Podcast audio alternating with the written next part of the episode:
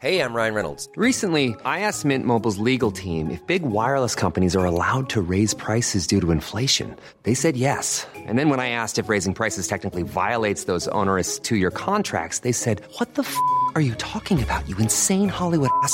So to recap, we're cutting the price of Mint Unlimited from $30 a month to just $15 a month. Give it a try at mintmobile.com slash switch. $45 upfront for three months plus taxes and fees. Promo rate for new customers for limited time. Unlimited more than 40 gigabytes per month. Slows. Full terms at mintmobile.com. Noémie Schulz, Florian Tardy, Florent Geoffrin, Joseph Massescaron, Geoffroy Lejeune et Georges Fenech sont avec nous. Euh, nous allons évidemment évoquer les dernières informations concernant l'affaire euh, Palmade et Maury et euh, Noémie Schulz va nous donner des précisions. Mais d'abord, voyons le sujet de Maureen Vidal. Transféré à l'hôpital de Melun en Seine-et-Marne et placé en garde à vue depuis hier après-midi, Pierre Palmade a été entendu pendant plusieurs heures. Une audition qui a repris ce matin et une garde à vue prolongée. Plus tôt dans la journée avant l'accident, l'humoriste et l'un de ses acolytes se seraient rendus à la pharmacie de Célie-en-Bière pour acheter des seringues, une information qui devrait être approfondie par les enquêteurs. L'un des deux hommes, soupçonné de s'être enfui de la voiture, est un ressortissant marocain en situation irrégulière. Il a été interpellé hier à Clichy-la-Garenne dans les Hauts-de-Seine et placé en garde à vue, ainsi que la femme qui l'hébergeait. Le deuxième suspect, de son côté, âgé de 34 ans, est connu de la police pour des affaires liées aux stupéfiants. Il s'est quant à lui rendu au commissariat hier en fin d'après-midi, où sa garde à vue se poursuit actuellement. Trois auditions qui devraient permettre aux enquêteurs de mieux comprendre les circonstances de cet accident. Ce matin, la procureure de Paris a déclaré que Pierre Palmade serait jugé comme n'importe quel Français. Il est 20h07, Noémie, est-ce qu'on sait si la garde à vue est achevée?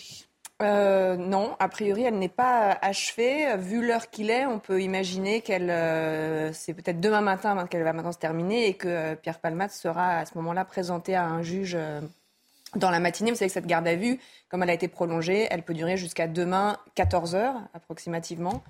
on sait qu'hier, il avait été entendu pendant plusieurs heures l'après-midi. Elle a repris ce matin dans, la matinée. Elle a duré une grande partie de la journée. Et en tout cas, on n'a pas d'éléments nous permettant ce soir de, dire que euh, Pierre Palmade est déféré devant euh, le juge d'instruction. Je vous propose d'écouter Linda Kebab sur la garde à vue, parce qu'on a toujours du mal à imaginer ce qui se dit dans une garde à vue, parce que c'est très long finalement. Est-ce qu'on reste uniquement sur les faits ou est-ce que euh, les enquêteurs, ceux qui interrogent, vont sur d'autres domaines, sur la personnalité, sur le passé, sur... Oui, oui, il commence par un, interrogatoire de curriculum vitae, oui. d'abord, et ensuite, euh, on en vient aux faits. Mais les faits, j'ai envie de dire, euh, bah, ils vont si par exemple sa consommation de produits stupéfiants, depuis combien de temps, avec quelle dose, quel rythme, est-ce qu'il avait conscience d'avoir pris le volant en ayant pris des hmm. produits stupéfiants, enfin toutes ces questions. Hmm. Mais là, en l'espèce, euh, en l'espèce, on sait que, que il dit qu'il ne se souvient de rien. C'est ça qui a, été apporté comme réponse. C'est ce qu'il a confié à son entourage et ce qu'il a on dit la même chose aux enquêteurs, c'est qu'il n'a pas de souvenir précis du moment de l'accident. En hmm. revanche, il peut avoir des souvenirs, comme l'a dit euh, Georges, de la, la hmm. journée euh, d'avant, de ce qu'il a fait, de effectivement les produits qu'il avait pris. On sait qu'une des questions aussi, c'était qui étaient les, deux personnes avec qui il était, est-ce qu'il y avait d'autres euh, personnes avec eux? Enfin, ce sont toutes ces questions-là. auxquelles il a. Il y a deux enquêtes, n'oubliez pas. Il y a aussi l'origine des produits stupéfiants, il y a le hmm. trafic, il y a l'enquête sur le trafic de stupéfiants. Alors écoutons Linda Kebab qui rapportait effectivement ce qui peut se passer dans une garde à vue on a une personne qui est à l'hôpital. Ça ajoute certainement de la difficulté à pouvoir l'entendre en réalité, parce qu'on pense qu'on a 24 heures mhm. fois 2, donc 48 heures.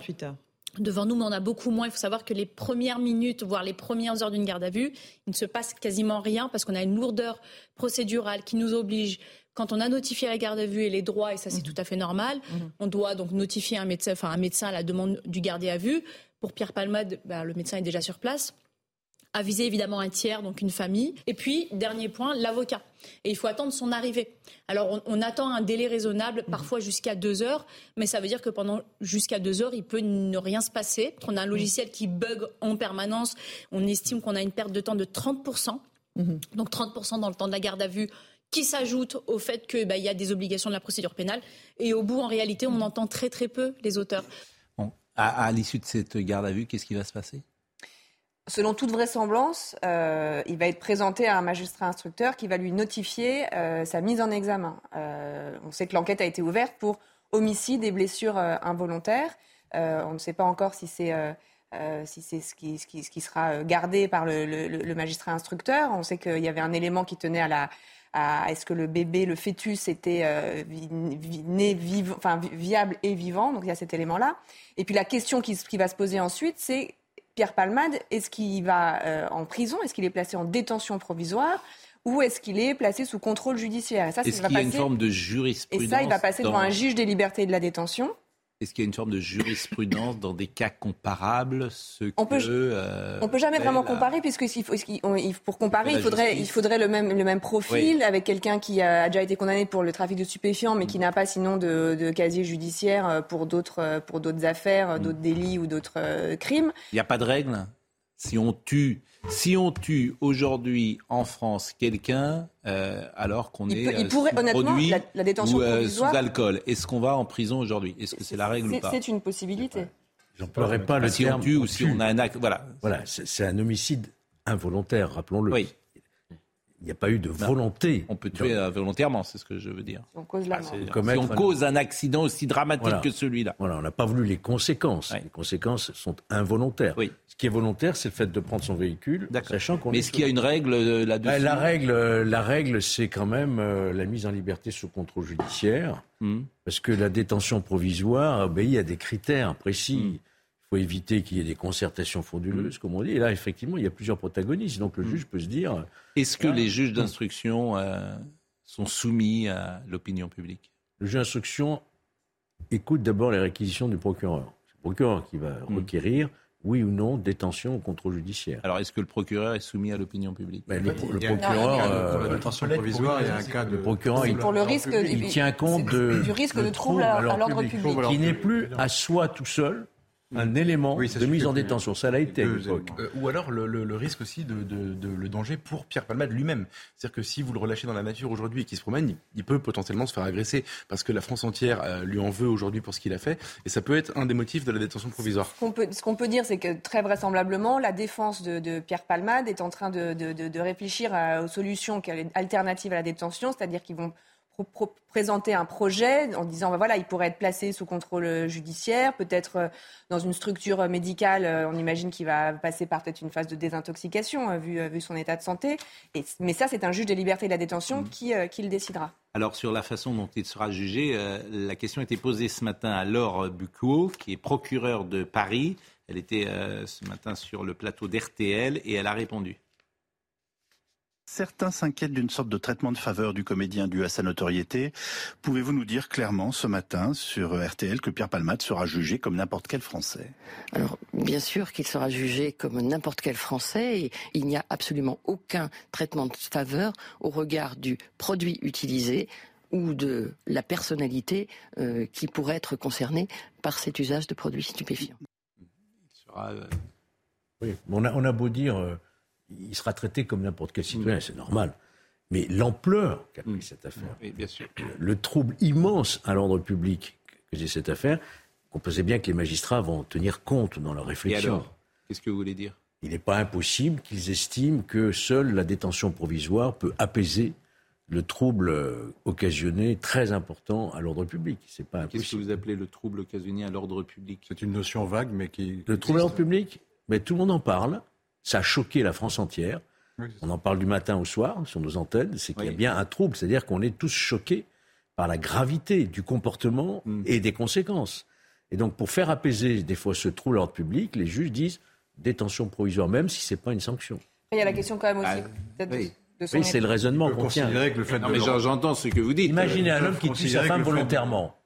Il reconnaît les faits, il risque pas de s'enfuir, on va quand même le placer en détention provisoire. Mm parce que les faits sont graves. Vous pourrait considérer que la mise en liberté euh, fera un tel scandale qu'il vaut mieux l'éviter. Donc, euh, De toute façon, on imagine que ce serait avec un, on imagine un contrôle judiciaire. On n'imagine pas le fait qu'on lui dise bah, allez-y, vous êtes libre de, de, faire absolument. C'est toujours délicat de transformer les plateaux de télévision d'une certaine manière en tribunal.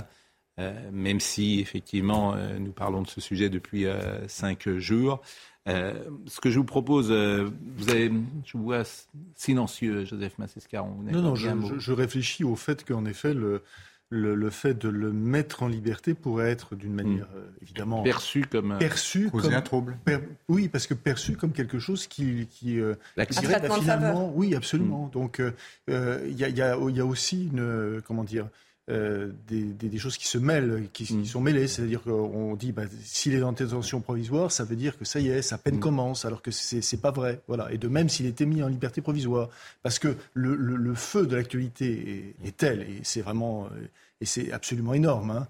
Euh, je, racontais à, à, Laurent, parce qu'il ne savait pas, mais il y a eu sur une chaîne, évidemment, un film où il y avait Astérix face à César un lundi soir, ce, lundi soir, et que, évidemment, Pierre Palmade jouait le rôle du barde Assurance Tourix, déjà le nom Assurance Tourix, mais ça a été mais un tsunami ah, d'indignation. Ils n'ont pas retiré le film. Non, ils n'ont pas retiré.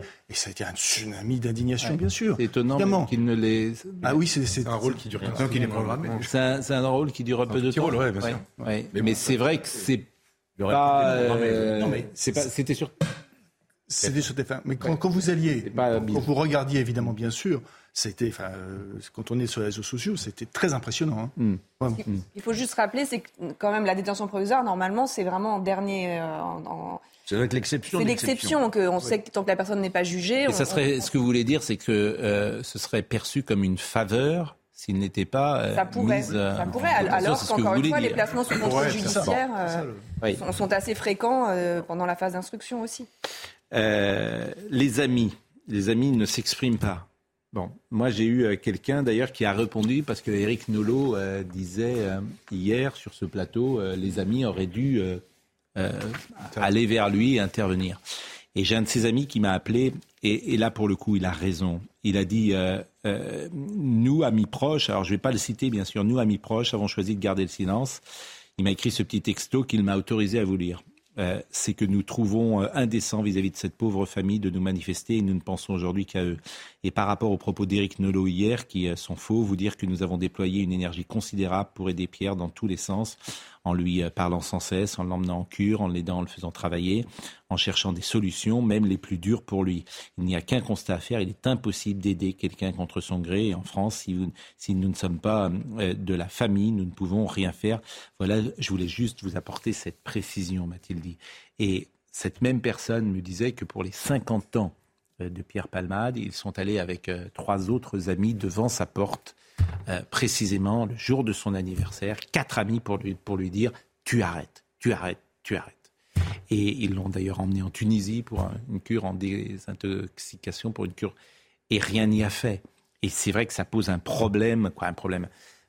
C'est-à-dire que la famille, les amis sont à la fois démunis parce que tu ne peut rien faire. Et c'est ce que disait euh, Jean-Marie Bigard hier sur le plateau de Cyril Hanouna. Je propose de l'écouter. On a tous, je dis bien tous, tous les amis, tous ceux qui ont fréquenté de très près euh, Pierre, l'ont sommé d'arrêter en disant euh, on peut aller jusqu'à un certain point, mais pas trop loin, parce qu'un jour il va arriver un malheur, et ce malheur est arrivé, et maintenant on ne peut faire autre chose que de l'enfoncer dans, le, dans le trou dans lequel il s'est euh, mis. Quoi. Je vois euh, quelqu'un qui a été euh, un ami, il ne peut pas renier ça, je le vois tomber, comme s'il venait de se jeter d'une falaise, et je le regarde tomber et je ne peux rien faire. Rien, il n'est pas... il n'est pas rattrapable et il est, il est complètement coupable. C'est extrêmement emmerdant pour moi. J'ouvre la bouche ou je l'enterre. Tous les amis de Pierre, tous ceux qui ont côtoyé Pierre, tous sans exception, lui ont dit Pierre, arrête. Vraiment, tout le monde, il n'y a pas une seule personne. Et on s'est tous cassé les dents. C'est-à-dire, euh, il, dit non, je fais ce que je veux, arrêtez de me dire ce que je dois faire. Et donc, il a survécu à tout ça. À ce rythme-là, on se disait d'une part que c'était pas jouable, que Pierre ne pourrait pas survivre à ça. Et là, il est arrivé un drame plus que monstrueux, parce qu'il se retrouve responsable de, la vie d'autres personnes. Donc, euh, euh, il est passé, euh, si j'ose dire, entre les gouttes tellement de, foi et après tellement d'interdictions que nous lui avons signifié que voilà, maintenant c'est le drame et on, ne peut que constater. Bon, qu'on ne se méprenne pas, hein, il n'est pas question de de chercher des excuses à, Pierre Palmade, simplement de faire témoigner, en l'occurrence euh, ceux qui ont été ses amis et, qui expriment leur désarroi à travers le témoignage de, de Jean-Marie Bigard. Mais bien évidemment, et tous ses amis le disent, et nous le disons ici, même si nous ne parlons pas davantage euh, de, la famille. On parle effectivement plus de Pierre Palmade, qui parfois est, sujet à discussion, bien sûr, mais bien, mais bien sûr que euh, les pensées, euh, les compassions vont d'abord à, cette famille, dont ce soir on a appris peut-être des informations que vous n'avez pas pu vérifier. Non, j'ai pas pu la confirmation que le, petit garçon euh, serait sorti du coma, mais je n'ai pas eu la, confirmation. D'autres médias donnaient cette information, mais je connais votre rigueur là-dessus, et tant que vous n'avez pas vérifié une information, vous ne la donnez pas, Noémie. Mais un mot juste sur ce désarroi hmm. de, des proches dont parle Jean-Marie Bigard. On le, moi, je le vois souvent dans les procès et dans les affaires vous avez des personnes jugées qui sont en proie comme ça à des addictions à des, ou à des, des profils psychologiques fragiles. C'est le cas en ce moment du procès de l'incendie de la rue Erlanger où la femme qui est jugée pour avoir mis le feu a multiplié, a été hospitalisée une trentaine de fois de ses 17 ans à ses 40 ans. Et on a mm. entendu le premier jour ou le deuxième jour sa mère et sa sœur qui sont venues dire Mais nous, on a tout tenté. Et elles l'ont fait hospitaliser. C'est vrai que c'est uniquement la famille qui peut faire la demande d'hospitalisation, la demande d'un tiers. Mais à un moment, soigner quelqu'un contre son. S'il n'est pas prêt à, à être soigné, c'est très compliqué. Alors, ce qu'on a découvert également, c'est l'important, c'est la consommation de la cocaïne, notamment parmi les jeunes. C'est absolument effrayant ce qui se passe en France. Je veux dire, les, et dans tous les milieux et dans toutes les villes de France. C'est effrayant le rapport à la cocaïne. Moi maintenant, je, je, provoque volontairement la question avec des jeunes et tous me disent, bah oui, on est dans les soirées. Tu as l'impression que tout le monde prend de la cocaïne en France. Pardonnez-moi de le dire comme ça. Je parle sous le contrôle d'un des plus jeunes ici, qui doit être. Non mais, non mais, c'est votre témoignage m'intéresse, Florian Tardif, parce que forcément vous sortez plus qu'un homme de 60 ans euh, ou de 55 ans dehors. Vous voyez des jeunes, vous êtes dans des soirées, et je suis frappé de ce qui me remonte, puisque toute la journée je parle avec ces jeunes gens. Je vais vous euh, confier une anecdote. Je n'en ai jamais pris de, de ma vie, donc je suis assez serein avec cela. Mais la première fois, effectivement, que je suis arrivé à Paris, la première soirée à laquelle on m'a invité dans une grande boîte qui n'existe plus euh, non loin des Champs-Élysées, il y avait de la cocaïne. C'est-à-dire que je n'avais même pas besoin de, chercher à mm. m'en procurer, c'est-à-dire qu'elle était offerte sur un plateau. Et effectivement, et c'est comme ça malheureusement que ça se passe dans certaines soirées, dans certains festivals, c'est-à-dire que on n'a même plus besoin d'envisager euh, de se procurer de la drogue, c'est-à-dire que les dealers viennent jusqu'à nous, viennent jusqu'aux jeunes pour proposer de la drogue. Alors qu'il n'y aurait que 600 000 Français qui euh, prennent de la cocaïne. Euh, 600 000, ce qui est un Français sur 100. Mais ce chiffre est sans doute minoré. Je vais vous donner la parole tout de suite, mais écoutez euh, William Lovenstein, qui est venu plusieurs fois sur ce plateau depuis euh, lundi, et qui parle de l'addiction à la cocaïne et de la difficulté de s'en séparer.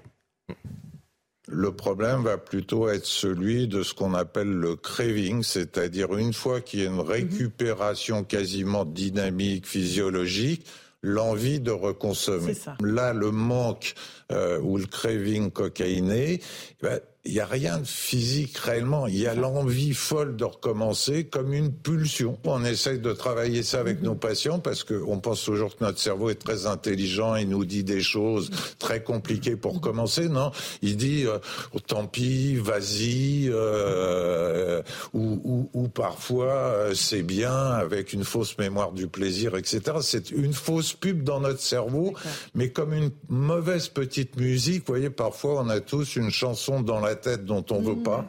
C'est une sorte de réentrée en boucle.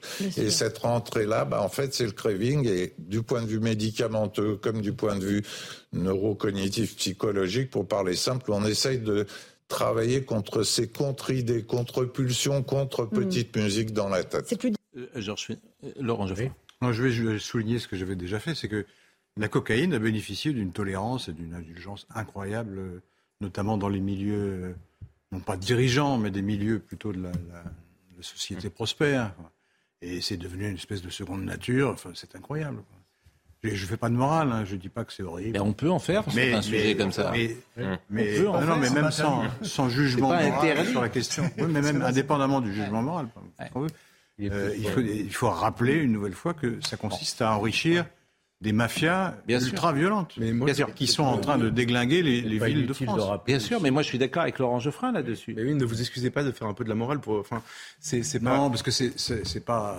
Je pense en soi, je m'en fous, mais les conséquences sont tragiques, on le voit bien aujourd'hui. Oui, mais Laurent, je pense, je, pense qu'il faut aller au bout de la logique. En réalité, c'est si on ne fait pas un peu de la morale en expliquant que c'est mal, et ce que vous venez de dire, en expliquant que en fait c'est une longue chaîne euh, avec un, vrai business, avec des, des, États qui sont des narco-États, des, des, gangs qui sont plus puissants souvent que la police, etc.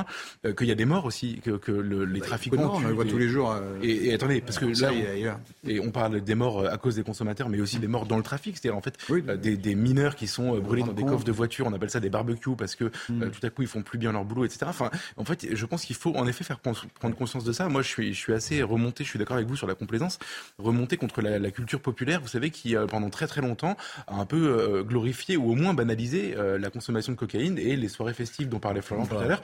On les voit beaucoup dans les films, en fait, la jeunesse qui sniffe des rails, c'est super. Et, les, les... Pas, que, la jeunesse. Hein. Oui, non, bien sûr. il n'y a pas que la jeunesse. En plus, on va marquer une pause et il faut insister sur le fait qu'il n'y a pas que la jeunesse. Franchement, oui, on va marquer une pause. Et je donnerai la parole à Georges Fenech et puis forcément on se pose des questions. Comment se fait-il qu'il euh, avait toujours son permis de conduire?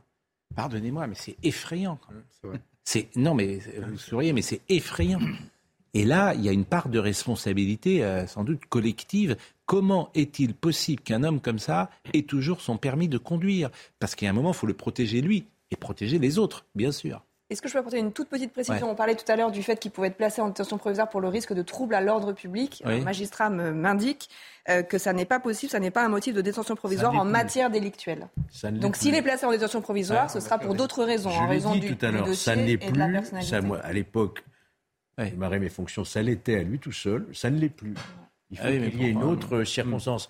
Mais vous ne pouvez pas empêcher que dans la tête du magistrat, il prenne cette dimension. encore une fois, il y a la protection du mise en examen qui peut jouer.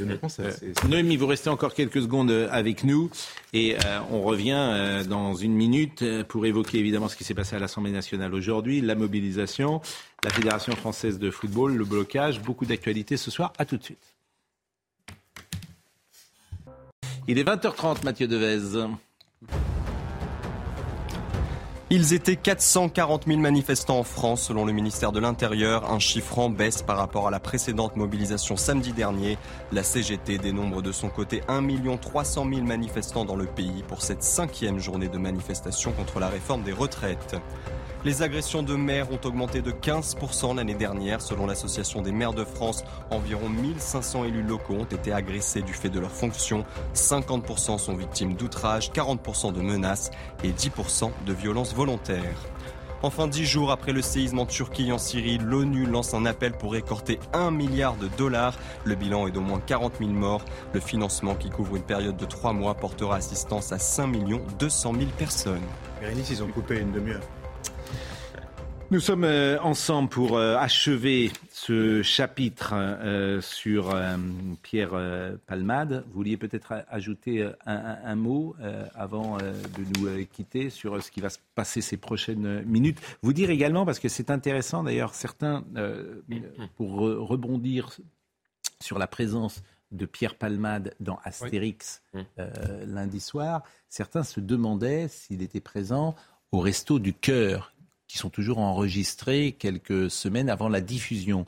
Et précisément, il n'y était pas parce qu'il était en crise. Alors que d'habitude, c'est un invité régulier des Restos du Cœur. Donc effectivement, euh, euh, beaucoup de gens étaient au courant de ces difficultés du moment. Mais je vous disais, cette affaire de permis de conduire, c'est pas normal. C'est pas normal. Il y, a, des contrôles qui ne se mettent pas en place. Mais vous savez qu'en réalité, euh, on peut placer en hospitalisation d'office un alcoolique dangereux, par exemple, pour lui-même ou pour autrui, et même la même chose pour un produit stupéfiant. Donc si la famille saisit euh, le procureur de la République ou le président du tribunal judiciaire, qui peut décider, ou le préfet, qui peut décider d'un placement d'office contre la volonté de l'intéressé. C'est tellement rare, c'est tellement rare. Et je suis d'accord avec vous, l'histoire du, permis, il faudrait peut-être euh, envisager, je ne sais pas, une mesure préventive ah, pour ce genre de... Moi, en fait, hmm. les, les, les, gens qui, par exemple, sont arrêtés avec du cannabis, euh, enfin, en ayant fumé du cannabis au volant, euh, perdent leur permis de conduire, évidemment, et pour le récupérer, doivent se soumettre à des tests, enfin, prouver, et ça reste longtemps dans, dans, dans le sang, etc., donc avec des, avec des, des, comment dire, des prises de sang. Il a déjà été contrôlé. Et, donc, non, justement, justement c'est ça l'absurdité du système, il a déjà été condamné. Il a été condamné pour ça, mais pas pour une infraction routière. Donc c'est là où il y a un angle mort et qu'en effet, il n'est pas, il n'a pas permis son permis. faut savoir ce qu'on veut, quoi. C'est toujours pareil. Il faut savoir ce qu'on veut. Il faut sans doute des peines beaucoup plus dissuasives pour ceux qui euh, conduisent alcoolisés.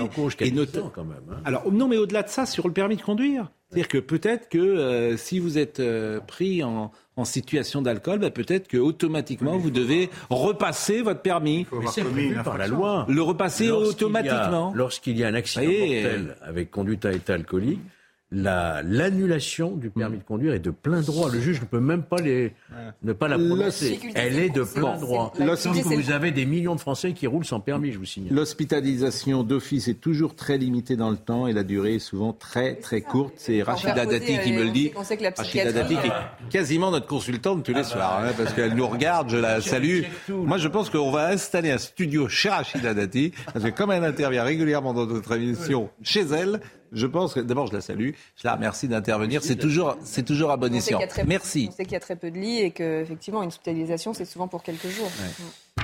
Voilà ce qu'on pouvait dire sur ce sujet dramatique et évidemment une nouvelle fois euh, nos pensées euh, vont vers euh, cette famille aujourd'hui qui est détruite et pour qui rien ne sera. Je ajouter qu'il y a 700, plus de 700 morts sur les routes à cause de la drogue. Il hein. faut le rappeler, là on parle beaucoup de cette mm. affaire. Et chaque année il y a plus de 700 morts à cause de la drogue. C'est un cinquième un cinquième des accidents. Et dans, cette affaire, le, père est toujours euh, dans un état très grave. Elle ajoute une précision, Rachida Dati, sauf dans un cadre judiciaire pénal, l'hospitalisation d'office décidée par un tribunal est plus longue et plus encadrée. Et elle ajoute enfin, avec Georges Fenech, nous l'avons réformé ensemble. Manifestement, vous en souvenez on a fait des réformes ensemble. Euh, voilà ce qu'on pouvait dire sur ce sujet, je le dis, dramatique. Merci beaucoup, euh, Noémie Schulz. qui fait des mots croisés à l'Assemblée nationale? Des mots fléchés. Vous êtes au courant ou pas? Ah, Vous n'êtes pas au courant? Au courant de tout. Ah oui, euh, parfois. Bon, alors aujourd'hui à l'Assemblée nationale, M. Dussopt, qui doit en avoir ras-le-bol, qu'on a vu ce matin chez Laurence Ferrari, qui n'a plus de voix, qui. Franchement, tu as de la sympathie euh, pour lui. Alors, que fait-il là? Il est en train. On va enlever le bandeau parce que malheureusement, le bandeau, euh, voilà, il est en train de faire des mots croisés et des mots fléchés. Vous voyez, il est en train de faire des petits mots croisés, des mots fléchés. Bon, euh, donc vous le voyez, euh, vous le devinez euh, plus que vous ne le voyez. Et ça n'a pas échappé à Aurélien Pradier. Aurélien Pradier, il est en train d'avoir une existence médiatique sur cette affaire. Personne ne le connaissait. Et il a compris qu'il c'était une manière de se mettre dans la lumière. Et quand on joue, quand on joue contre son propre camp, ça paye. Toujours. dans la lumière. Toujours quand on joue contre son camp, toujours. Une depuis, les, depuis, les, rénovateurs, il le sait bien d'ailleurs Laurent, hein, depuis les rénovateurs, ça a toujours été le cas. Enfin, les rénovateurs, ils ont terminé ou en prison, ou euh, il y en a ah pas. Bah, bah, généralement, il y en a pas qui a réussi. Généralement, ceux qui jouent contre leur, ils gagnent pas toujours. Mais simplement, là, il a, là, il a. Les rénovateurs, c'est quelle année? 88, 89, 89 Bon, il y a Philippe de Où ils sont Michel Noir, on imaginait qu'il serait président de la République. Euh, François Léotard, il n'existait, il a, il a arrêté sa carrière ensuite. Bon, pardonnez-moi, les rénovateurs, c'est un exemple. Alain Carignon, euh, ça a été compliqué. Justement, c'est les limites. Bref. Mais médiatiquement, quand vous jouez contre votre camp, tout de suite, bah, vous commencez dans le fil rouge de l'observateur, puis ensuite après, vous commencez à avoir des petits papiers. Voilà. D'accord. Alors, voyons, Monsieur Pradi a pris la parole précisément pour lui dire, vous n'avez pas à faire, Monsieur le ministre, des mots croisés et des mots fléchés. Écoutez cette intervention. Monsieur le ministre du SOPT, euh, à chaque fois que nous avons eu besoin de défendre votre honneur dans cet hémicycle, nous l'avons fait. Les débats ont été agités, tendus, ils sont extrêmement pénibles pour tout le monde. Mais je vous invite, monsieur le ministre, à ne pas sortir les mots croisés comme vous venez de le faire durant que la représentation nationale s'exprime. Ces débats-là sont pénibles. Nous serons toujours là pour défendre l'honneur des uns et des autres ici. Mais le premier des respects, monsieur le ministre des Comptes publics, c'est de ne pas faire des mots croisés lorsque la représentation nationale s'exprime, aussi pénible que ce soit. Bon, on est en train de découvrir Monsieur Pradier. D'abord, il est servi, il a une tête d'acteur de cinéma, il est plutôt joli garçon. Donc, euh, mais il, il, il a totalement volé la, la, vedette à Xavier Bertrand, hein. totalement. Qui ça? Oui, c'est ça. Voilà. Non, Xavier Bertrand. voilà. Non, non, mais pas, Xavier Bertrand. Xavier Bertrand. Non, il a totalement oui. volé la vedette à oui, Xavier Bertrand. Oui, Olivier. Non, non, Xavier Bertrand, Xavier il est même pas. Xavier Bertrand qui, qui, qui, qui entendait, pardon, se refaire ah, tout simplement en étant opposant à non, cette loi. Non, pas ironique. Il a, hein, il a carrément, voilà. Ah, j'ai cru que c'était ironique. Non, non, non, il y a pas C'était bien joué. vous savez bien. Il a été à un demi-doigt de faire exploser les Républicains sur cette histoire, alors qu'il est quasiment tout seul sur sa ligne des 63 ans, 62 Non, mais tous les électeurs sont derrière M. Pradier, hein, les électeurs des Républicains. En fait, en fait, non, c'est un sur deux. C'est ça leur problème d'ailleurs. Alors, il ne doit plus rester grand, euh, grand chose parce que sur de, demander aux, comment me semble-t-il, aux électeurs LR, euh, je pense qu'ils sont... les, ce qui se passe. Les électeurs LR, ils ne veulent pas voter pour Macron. je sais, Pascal, mais c'est simple. Euh, quand tu t'opposes, quand tu es opposant, tu t'opposes. C'est nous a fait un sondage. Oui. 54% vont être opposés. Mais ce qui est une révolution parce qu'ils il faisaient campagne jusqu'à il y a encore 6 mois pour les 65 ans et, 6 mois après 65 Oui, mais parce qu'on a découvert aussi des choses. Alors, c'est tellement complexe. Mais bien sûr, parce que bon, c'est tellement complexe que Laurence Ferrari a posé la question ce matin, à 14 ans, 15 ans, 16 ans, 17 ans, et c'est pour ça que Florian Tardy, je lui ai demandé de venir. Enfin, c'est grotesque. Ah, c'est grotesque, c'est incompréhensible. Euh, écoutez la question de Laurence. Expliquez-moi si je me trompe. Si vous avez commencé à 15 ans, 17 ans et 20 ans, vous cotiserez un an de moins. Mais si vous avez commencé à 14 ans, 16 ans, 18 ans, rien ne change. Monsieur le ministre, on n'y comprend plus rien. Alors, je vais vous dire, c'est assez normal. Non, mais c'est pas normal. Et non, mais c'est normal, Parce que ce que vous décrivez là, et, la difficulté de ce que vous décrivez, la complexité de ce que vous mm. décrivez, ce n'est pas nous qui l'avons inventé, c'est le système carrière longue tel qu'ils sont intelligents. Il suffit qu'on leur dise les choses de façon intelligente. Mais est-ce que j'ai dit l'inverse? Non. Je dis simplement que nous sommes dans un système de retraite qui a une complexité sans nom, qui a toujours été. Alors expliquez-moi. Deux points, euh, et pour essayer d'être aussi euh, direct que possible. D'abord, la question de la durée de cotisation.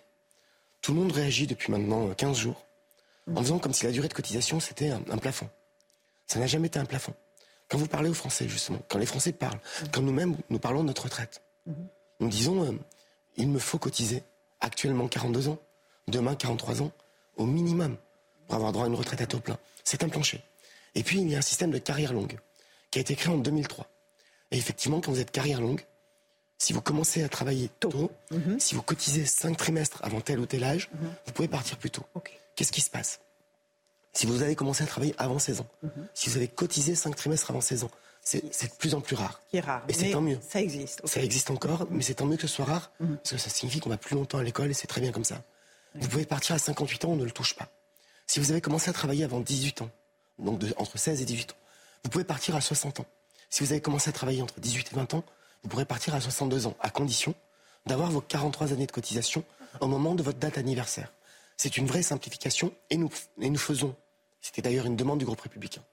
Nous faisons une quatrième marche pour dire que dans, dans, un moment de notre histoire où l'âge légal va être un peu plus élevé, ceux qui ont cotisé 5 trimestres avant 21 ans doivent pouvoir partir à 63 ans s'ils ont leurs 43 années de cotisation. Mhm.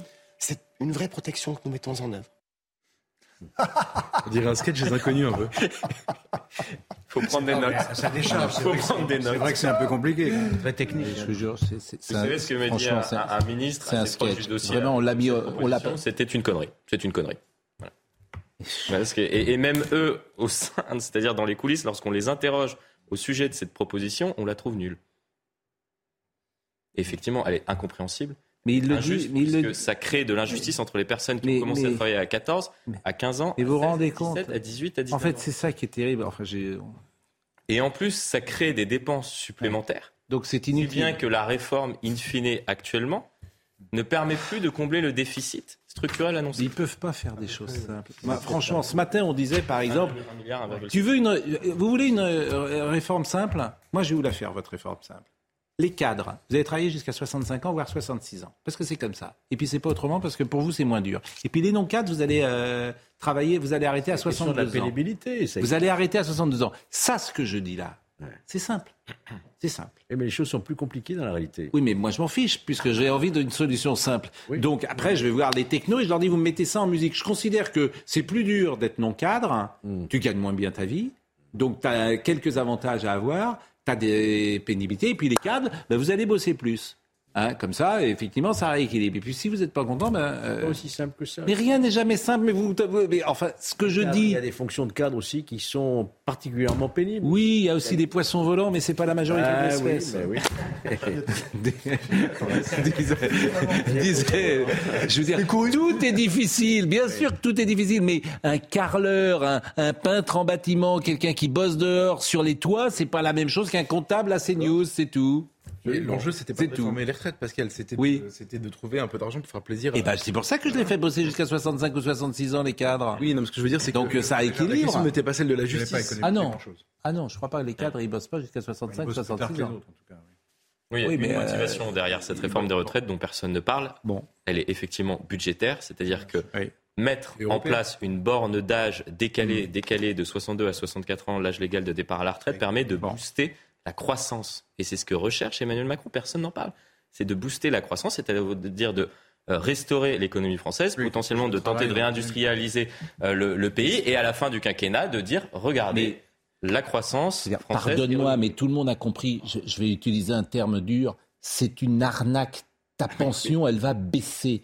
Pourquoi? Parce que tu ne travailles plus quand tu es senior. Donc on va aller jusqu'à 64 ans et peut-être que les dernières années de ta vie professionnelle, tu n'auras pas travaillé. Donc ta pension, elle va baisser mécaniquement. Et si on m'explique le contraire, je dis que évidemment ce n'est pas possible. Et tout le monde a compris ça tout de suite. en Suède, Mais bien en sûr, Mais en avec Suède, la bien sûr. paupérisation. Bien C'est sûr. quand même assez Personne- incroyable. Et bien sûr. C'est que tout le monde est d'accord pour dire il faut une réforme des retraites et personne n'est d'accord avec cette réforme-là. Oui, c'est vrai. En résumé, c'est ça. Non, mais attendez, euh, c'est c'est vrai. Il, il était possible de faire autre chose. Oui, et oui. En Donc, fait, les, euh, les retraités qui sont pas concernés sont d'accord quand même. Et c'est essentiellement le. Ah oui, les retraités, ils sont De d'accord. moins Oui, en oui. moins, de moins en moins. Bon, la motion de censure, elle n'aura pas lieu. Alors ça, c'est aussi intéressant, parce que alors, euh, moi, j'ai été avec M. Vallot à l'heure du déjeuner. On ne vote pas avec euh, le, le Front National, le. Rassemblement National. Alors c'est génial, c'est-à-dire qu'ils te disent, on veut défendre les petites gens, on veut vraiment les aider. Là, il y a une occasion de censurer. Mais quand même, ce qui est plus important que de défendre les petites gens, c'est de pas voter avec le Rassemblement National. Parce qu'ils sont fâchés. Ça, c'est beaucoup plus important. C'est plus important que tout. Vous oubliez un autre. Ça, élément. vous trouvez que ça se comprend? Hmm. Pourquoi?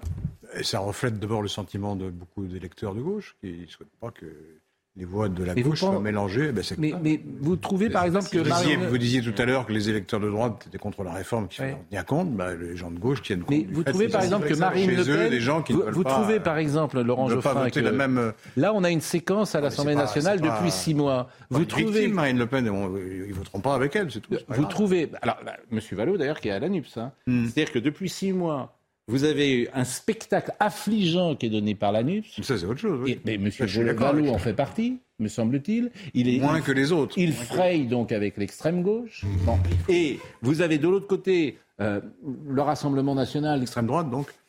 Ça, vous la qualifiez d'extrême droite, euh, si vous le souhaitez. Moi, il faut qu'on m'explique en quoi Marine Le Pen, aujourd'hui, L'extrême gauche pour aujourd'hui, il faut que vous m'expliquiez aujourd'hui, pour euh, le Front National. il faut que vous m'expliquiez aujourd'hui en quoi, Je vous dans ce explique. qu'elle dit. Je vous l'explique quand vous voulez, mais ça va prendre un peu de temps.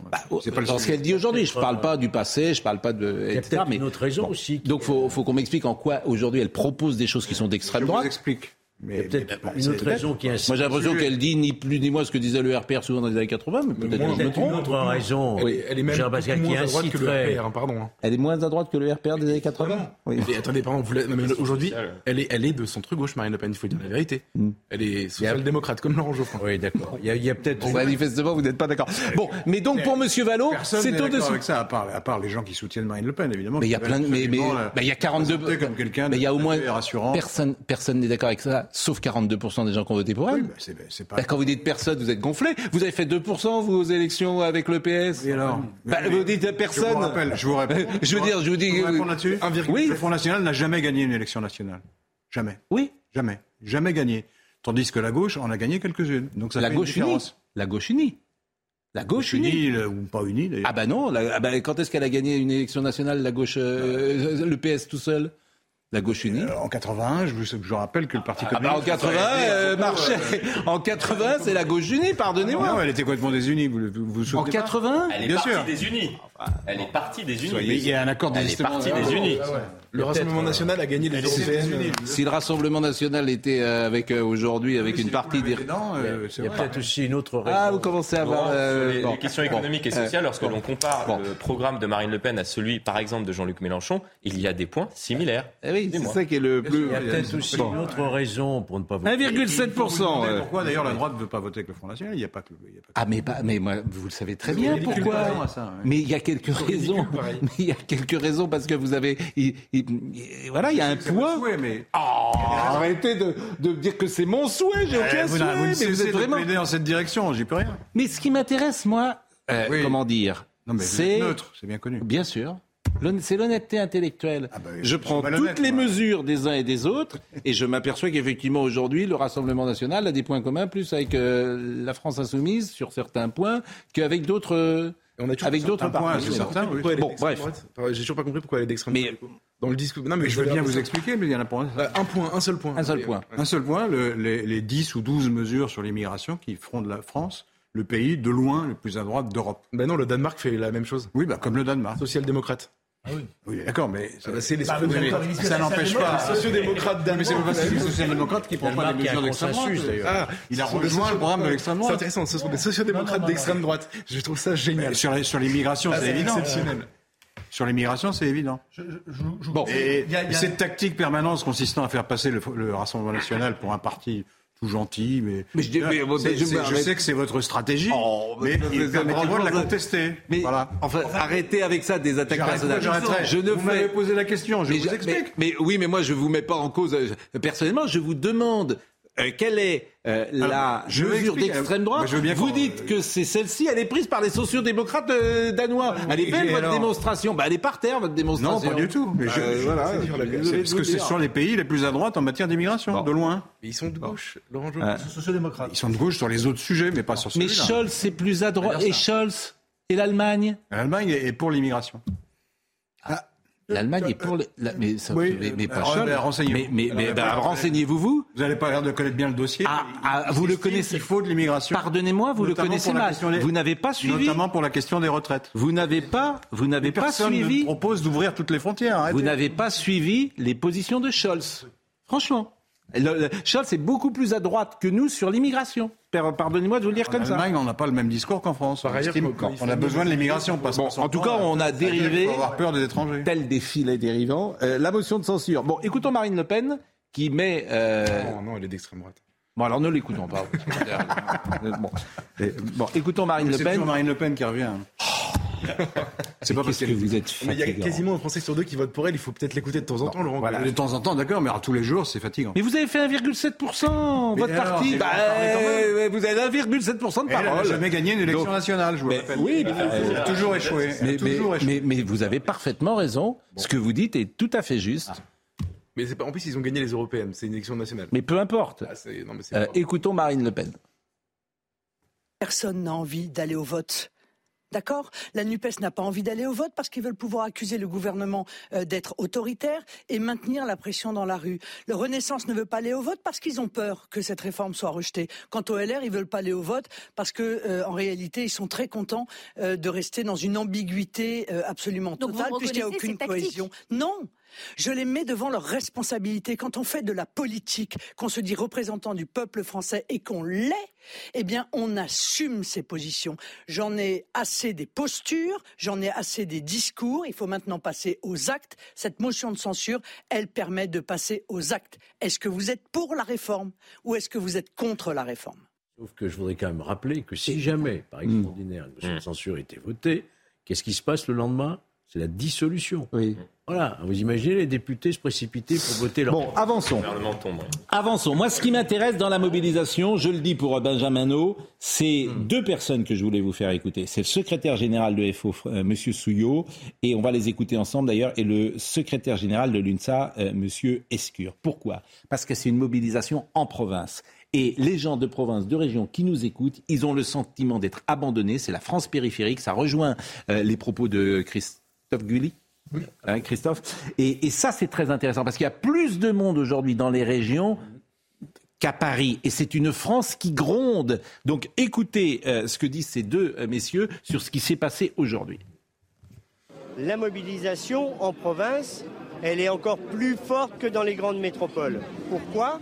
Puisque l'inflation, le prix du carburant, pas de hausse de salaire et tout cela, eh bien, la réforme des retraites, c'est le catalyseur de ce que, vivent déjà les gens ici et euh, c'est un petit peu comme la cocotte minute. Mais on avait prévenu Elisabeth Borne avant même de commencer les mobilisations. bah, ils disent on n'en peut plus. On, nous a fait croire qu'on allait nous récompenser après le Covid, qu'on allait améliorer nos conditions de travail, améliorer l'égalité femmes-hommes sur le salaire, améliorer euh, euh, euh, les, salaires tout court. Et, non, on vient nous punir en nous faisant travailler deux ans de plus et en demandant des efforts qu'aux salariés. Les employeurs, dans le meilleur des cas, on leur fait les gros yeux. Bon voilà, donc il y, a cette injustice qui déborde. Bon, ça c'est la France des régions, ça c'est intéressant. Ce qui est frappant, c'est que le gouvernement tablait sur le désordre dans la rue. C'était clair. Or, quand je les entends, les deux, c'est ce qui est frappant, c'est l'ordre dans la rue et le désordre, il est à l'Assemblée nationale. c'est complètement inversé. Et ça, c'est vraiment fascinant. Parce que c'est une. Enfin, quand on était journaliste politique, c'est quand même quelque chose qui vous, qui vous frappe. C'est le premier mouvement social qui est dirigé par une gauche responsable dans la rue. C'est-à-dire par les syndicats. Principalement. Oui, bah, les syndicats sont plutôt de gauche. Il n'y a pas que des gens de gauche dans la rue. Euh, Laurent Berger est celui qui définit la stratégie et ça. Martinez s'y est rallié. C'est ça. donc vous avez une protestation qui est, ordonnée, qui est responsable, qui est, qui est véhémente, hein, qui n'est pas du tout molle. Et ils essayent d'instaurer un rapport de force. Mm. Et, il vient de se passer à l'Assemblée une chose qui est, à mon avis, importante, c'est que le, la stratégie d'obstruction de, de Mélenchon a été désavouée par tous les autres partis de gauche. Donc vous avez se, commence à se matérialiser, depuis un an, euh, il était temps, euh, une gauche plus responsable. Plus responsable. Et qu'elle le dise. Social-démocrate. Qu'elle le dise. Mais qu'elle le dise. Par contre, qu'elle le dise. C'est une erreur de penser que c'est une manifestation de gauche, pardon, mais quand vous voyez qu'il y a des flics dans la rue, par exemple, qui votent pas spécialement à gauche, c'est pas que les électeurs. C'est plus gauche-droite, c'est la France périphérique. Vous, si vous, gauche, mais non mais je peux, je peux, bon, je peux classer c'est fini. à gauche. Oui, c'est fini. Non mais, non mais, oui, c'est. C'est une, c'est une, c'est une révolte tranquille. Oui, mais si vous me permettez, euh, votre logiciel est un peu ancien. Non, je comprends. Euh, ah, c'est la France périphérique, c'est autre chose. Et, quelqu'un me dit, franchement, cher Laurent Geoffroin, François Mitterrand n'a été élu que grâce au programme commun qui réunissait le PS, le PC, MRG et les écologistes. C'est pas sympa pour la gauche ah, d'oublier ce, ce grand moment d'histoire. Ce grand le programme commun a été rompu. C'est parce que le Parti communiste a fait un mauvais score que Mitterrand a gagné. Mhm. Oui. Euh, il, va, il s'est retourné dans sa tombe, tiens, euh, en, vous entendant. Mais vous, vous, étiez pas né ou quoi? Non, dites pas ça. C'est pas parce que le Parti communiste a fait un mauvais score. 16%, et c'était totalement inattendu. Et tout l'électorat centriste s'est dit, il, y a, 20%. il y a moins de, il y a moins de danger communiste. Oui, enfin, si Jacques Chirac se présente pas non plus, peut-être que Giscard repasse. Franchement, votre analyse de 80 est curieuse. Mais c'est pas grave. En général, vos analyses sont euh, politiques. Nous divergeons. Hein, la présence de Jacques Chirac n'a pas avantagé les choses euh, non plus à ce moment-là. Bien sûr. Euh, notre ami Olivier Benkemoun. Bonsoir. Comment allez-vous, cher Olivier Ça va pas mal. La journée était euh, rude, importante. On a suivi énormément de. Damien avait dit ça avant d'être exécuté. La journée sera rude. Vous savez, le régicide de Louis XV, et il avait dit la, journée, on lui avait fait couler les plombs, tout c'était une horreur. Les gens étaient place de la Concorde, regardez ça, et il avait dit la journée sera rude. Bon, voilà, j'ai mes références, chacun les. Bien sûr, Damien. Dans un instant, on, va revenir beaucoup sur, euh, sur évidemment sur, sur l'affaire Palmade. Ce soir, on a appris Noémie Schultz vous a dit que le, le, père, l'état euh, du, père était toujours euh, critique, donc euh, ça c'est important. Et puis on va écouter. Alors il y a eu aujourd'hui le, récit de Benjamin Locage de, Paris Match qui a raconté ce qui est dans, le, le Paris Match de cette semaine, le minute par minute. Donc il sort beaucoup d'informations sur ce qui s'est passé avant, avant l'accident et on va y revenir dans un instant. Gérald Ventura était à la réalisation, Guillaume était au son, David Tonnelier était à la vision. Merci à Benjamin bien sûr, qui pilotait toute cette équipe avec Quentin Goffette, Kylian Salé et Maxime Leguet. Rendez-vous demain matin euh, et euh, l'ami Olivier dans une seconde.